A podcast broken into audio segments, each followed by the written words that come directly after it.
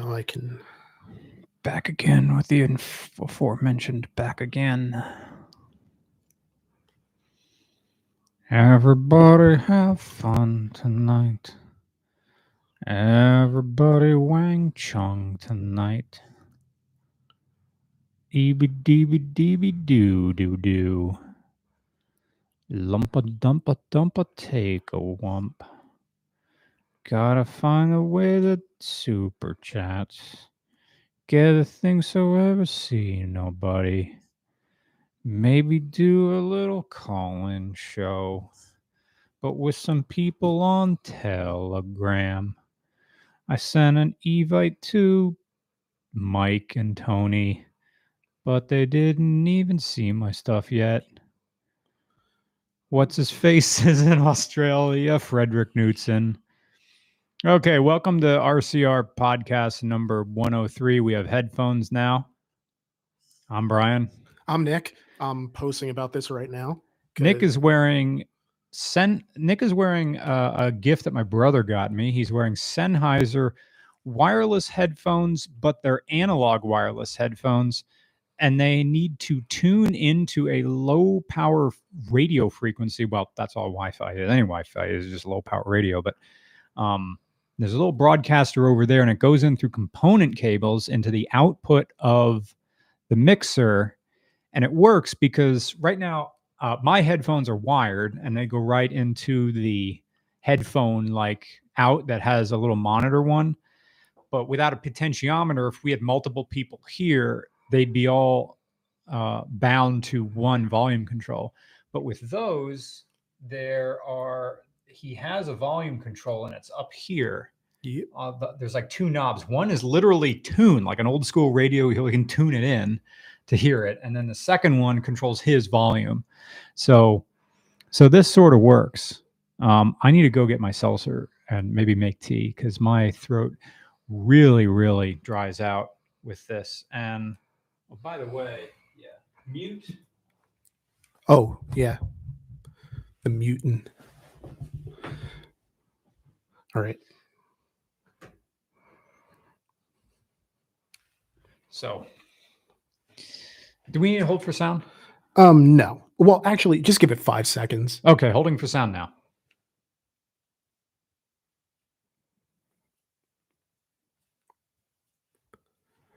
So yeah, uh, we are here with the RCR podcast, but we have headphones now, so it's nice. Uh, I'm not putting mine on until it comes time to put them on because I need more a, a longer aux cable because otherwise I'm going to be like over here. Over here. Yeah, I need an extra like three feet so I can move around.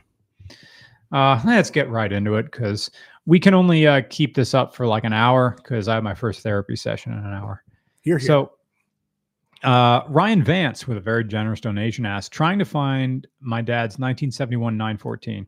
Sold out of New Jersey in 1995. Can't find it on Carfax. 914, uh, 914 World PCA SCCA or a local enthusiast page. His title check says it was last registered in New Jersey in 2009. Or any ideas? My VIN number is 471 uh, 291 3642. That's too old for Carfax. Well, um, how did how did they do? how did back in the Dom? Well, Dominic's was ninety three, and you're talking seventy one. yeah. Um, I think, I think your best bet is to uh, maybe ask some dealerships, like a dedicated Porsche dealership in the area, or Porsche specialty shop. Say, hey, I'm trying to find my dad's. I'm trying to find an owner. Do you have any records from a 1970, 1971 914? And it'll be up to the dealership or, or uh, um, uh, specialty shop to see if they wanted to volunteer that information to give you a at least a phone number that you can call. And you know this sort of thing happens all the time. You're trying to track down a specific VIN. Um, you're if it's not going to show up on on the internet, then you have to be an old school sleuth and just start asking around and just say, "Hey, I'm trying to find this." Important if you have pictures of that car pictures the more pictures you have to say this is my dad's old car have you seen something like this around like you're literally a detective So that's how you will do it. Good question. Uh, someone says, oh my, oh my God, RCR Live, get on Twitch. We tried Twitch. It's another platform. I'll, I'll get, we'll do Twitch if I absolutely positively must do it. Yeah. It's Um, just hard to figure out. And it's, correct me if I'm wrong. Does Twitch actually uh, retain things for posterity or are you SOL if you miss the stream? I don't know. Um, I think they do. Not sure. yeah. I don't know. It's hard to really gauge one way or the other. Um, Mhm. Well, I mean, it shouldn't be. I could do the research, but I don't care, which is the issue. Yeah. Uh, That's my thing about Twitch. I don't care. Yeah. Oh, so um Oliver from Canada, Mm-hmm. um for the the Westphalia, he I actually got his package in the mail, which Yeah? he sent me a drinkable Ford, which I should explain. I I don't know if I explained this on the last podcast or not, but if I did, sorry for re- repetition. But basically, it is a uh, smoothie, a limited edition smoothie that uh, Ford has put out uh, exclusively in Canada, to my knowledge, that is comprised from the very same ingredients that are used to make their now sustainable vehicles. So um, they're sustainable electric vehicles. So the idea is that they're using these sustainable materials that are basically, in a sense, um, using, you know, like vegetables and like coconut husks Mhm. and like rice and yeah, all these other things. And they actually printed the recipe for it on their website and it looks pretty good. It's like a raspberry colored smoothie comes in a glass bottle. Mhm. Um and I haven't tried it yet. I was thinking we'd try it on the podcast, but I didn't think far enough ahead, so I completely forgot it. Mhm. Um, but the idea that you can essentially drink the materials that are used to create a Ford car in a very in the broadest of senses is kind of uh I don't know, interesting to me. Like I was thinking if I really wanted to be a troll, it'd be like a Christmas special, but I'm thinking really it's more second channel content, which Mhm. is this. So I was thinking, whoa, I can hear myself way too much. Um, but yeah, it's something where you know the same way that we're we reviewed like pennsylvania or shopping carts or whatever i figured we could just review like hey what if uh, here's a drinkable car Mhm. which i mean it's kind of clickbaity but it's also kind of joke like you know what you're getting with us Mhm. so it's not really that far afield but i'm very excited to try it so hopefully it's good Is it a powder? No it's already a, pre- a prepared smoothie Uh. in like a, a it's the type of bottle that you know the milkman delivers in. Oh, um one of those nice ones. Uh-huh. so yeah. I was thinking just take it like shots because i kind of want to get a video uh, out of it also for limited time roman my uh private channel not my private channel my personal channel which i just review limited edition food stuff with my nephew. So i don't know. That's fun How are our levels, by the way? I, I noticed when when I talk, Nick's mic is more sensitive than mine, so I, I just boosted myself a little bit. So let me know. Uh, uh, Brian, Brian, Brian, oh nick nick nick. Brian, Brian, Brian, nickelodeon. Brian, nick. Brian, nick. Brian, nick. Brian, nick. Brian, Nick. Brian, Nick. Brian. nick All right, they say it sounds fine. Good. Um, in my desire to have validation and uh, get a good job from a father figure who was emotionally kind of absent, not his fault. He's on the spectrum. Um, I prepared a outline for my therapist. Mm, It's three pages wow. going over all of my bullshit. Like, let's not waste time here. yeah Um, the big challenge that I talked about on Twitter is finding a therapist who uh, could empathize with growing up gay in a small homophobic town. Ideally, you would want someone LGBTQ themselves. So they, someone who would have lived it. But hopefully, I found an ally and I'll be talking with him in I still have time, like an hour and 45 minutes. So we got plenty of time. Yeah. Um, the upside is he does live around here. So he understands this area of Pennsylvania, which I always viewed as a F my L, fuck my life attitude. Yeah. And also, as Ben McElwee put it so well, people around here, everybody has an I got screwed story and they wear it like a tiara. so um, there's that. So maybe at least he can understand that. Um, but my goals for therapy is uh, be able to be be able to be in a positive relationship uh, with a man within five years, and also within five years leave this area. Now, I don't specify how far, um, and it's not a money question. Thanks to you, money isn't an issue of leaving. So why do I stay around the mid-state and not move like to the Lehigh Valley or closer to Philly, where people are more kind Yes. to LGBTQ stuff than they are around here. Around here, I feel like I need to pass and also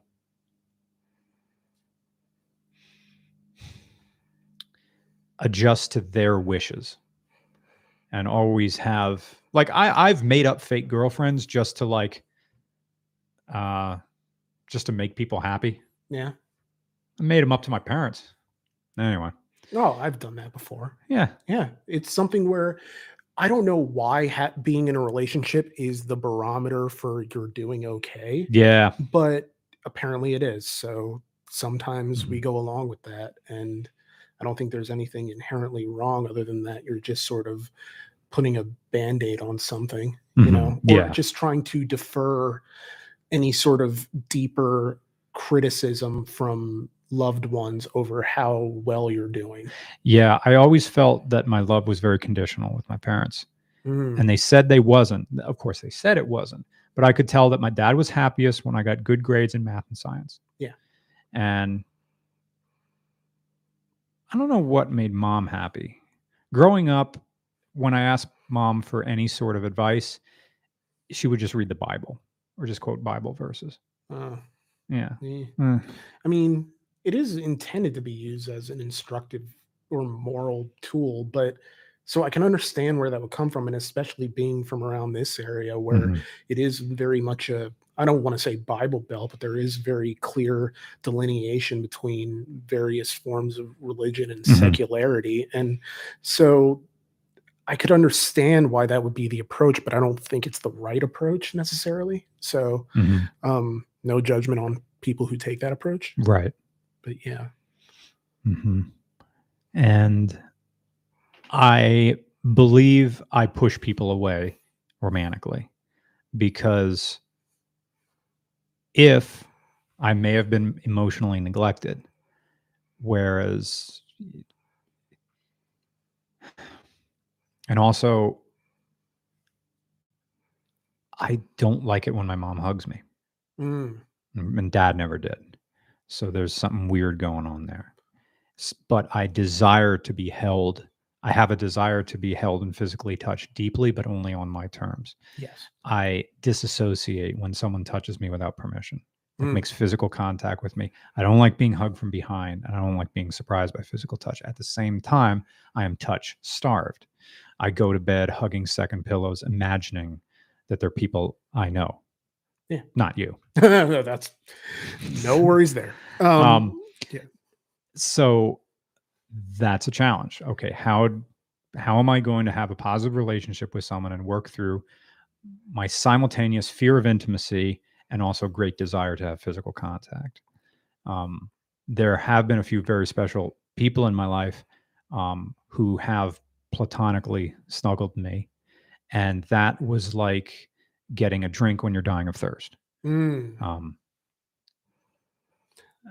and my second most happiest moment in my life happened, which I won't go into, but someone who I respect very dearly hugged me for like an hour. And I'm like, okay, this is exactly what I want. Yeah. Uh, someone who I also, who's in a similar line of work as me. And I already respect as a friend and almost a cohort or and a cohort. Yeah. There you go. Um, and but my also my fear of intimacy, I, I like people to I like to have a very close uh for lack of for, for my lack of skill in dating a snuggle session eh, Yeah. um and then go away Yeah, yeah, well, and then I- go away It- not not like leave right now but three days is nice three days is a good amount of time and then i can crawl back into my cave and edit videos Yeah, I mean, professional cuddlers exist. I don't know if they're around this area. i but- paid one one time like Yeah. four years ago Yeah. that was when i knew i had a problem like and i felt fantastic Yeah. um, but that was also when I was trying to pass her straight. She charged 50, I gave her 60. Yeah. And I'm like, oh, okay. Um, this is this is what but is touch starved, I think, is just a symptom of my lack of skill in building a a intimate relationship with someone. Because on a date, what do I do? Why on earth would you want to be with me? And here I am trying to sell a product that I don't believe in. Mm, that's a- So, yeah. Mhm. I I mean, I think part of the issue in a broader way, not necessarily with you, but with men in this situation in general, is that we're in a, a period where guys are more than ever before encouraged to be vulnerable, but that vulnerability isn't necessarily met with a different attitude Mhm. you know vulnerability can be encouraged emotional openness can be encouraged but Mhm. unless other people are willing to meet you on those terms then you know it's not really the same level of healthy interaction that you get from I mean, I think this is why therapy is so necessary because it provides a safe space for men to be vulnerable in a Mhm. time where, you know, even though you're encouraged to be emotionally open, we're still very much in that man up mentality. Get over it. Uh, you don't have it that hard. It's that type of That's thing. what I got from dad. Yeah. What do you have to complain about? You have everything you need. Yeah. Here, we gave you everything. and Yeah. You're still unhappy. Which But happened- looking back, you gave me everything except for um empathy, I suppose. yeah, yeah. it's it's kind of Of course, that's come from a a naval officer.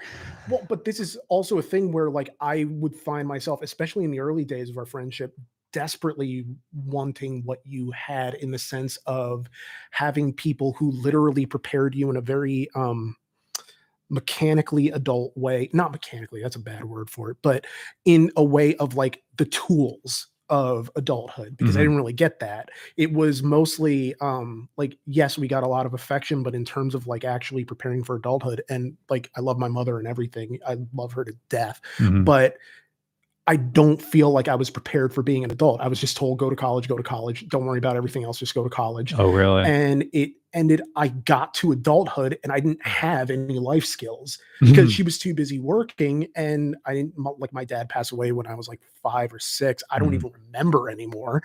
And so it's a strange thing where, uh, you know, you get to a point in your life where you realized, like, wow, I'm whatever age and I don't know how to XYZ, you Yeah. know? And so I wish that I had that. Now, it's something where, I mean, it's not, I understand that people get different things growing up where there are different forms of uh, understanding your life as you go forward.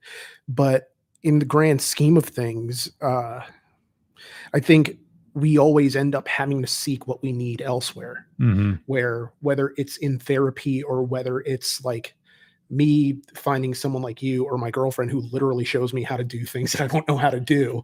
That's that's so good being able to ask, can you show me X? Yeah. And to not feel stupid for asking because it Yeah. has to be someone you trust and respect and know won't judge you. And so it's this thing where, I mean, people say like certain unconditional love, unconditional respect, all these things are great, but people don't always recognize how hard they are to come by. Oh yeah. So Yeah. I'm gonna go get. Uh, feel free to ask any answer any questions. I'm just gonna go get like my two seltzer waters. Oh, go for it. Um, Seven Moods asks, "How's the stick lessons going?" Um, they're going well. I no one's actively teaching me. I'm just kind of going out there. Uh, sometimes I'll have a passenger with me just so I feel more comfortable, which is a strange way to feel because normally I remember when I was first learning how to drive in general that I didn't want.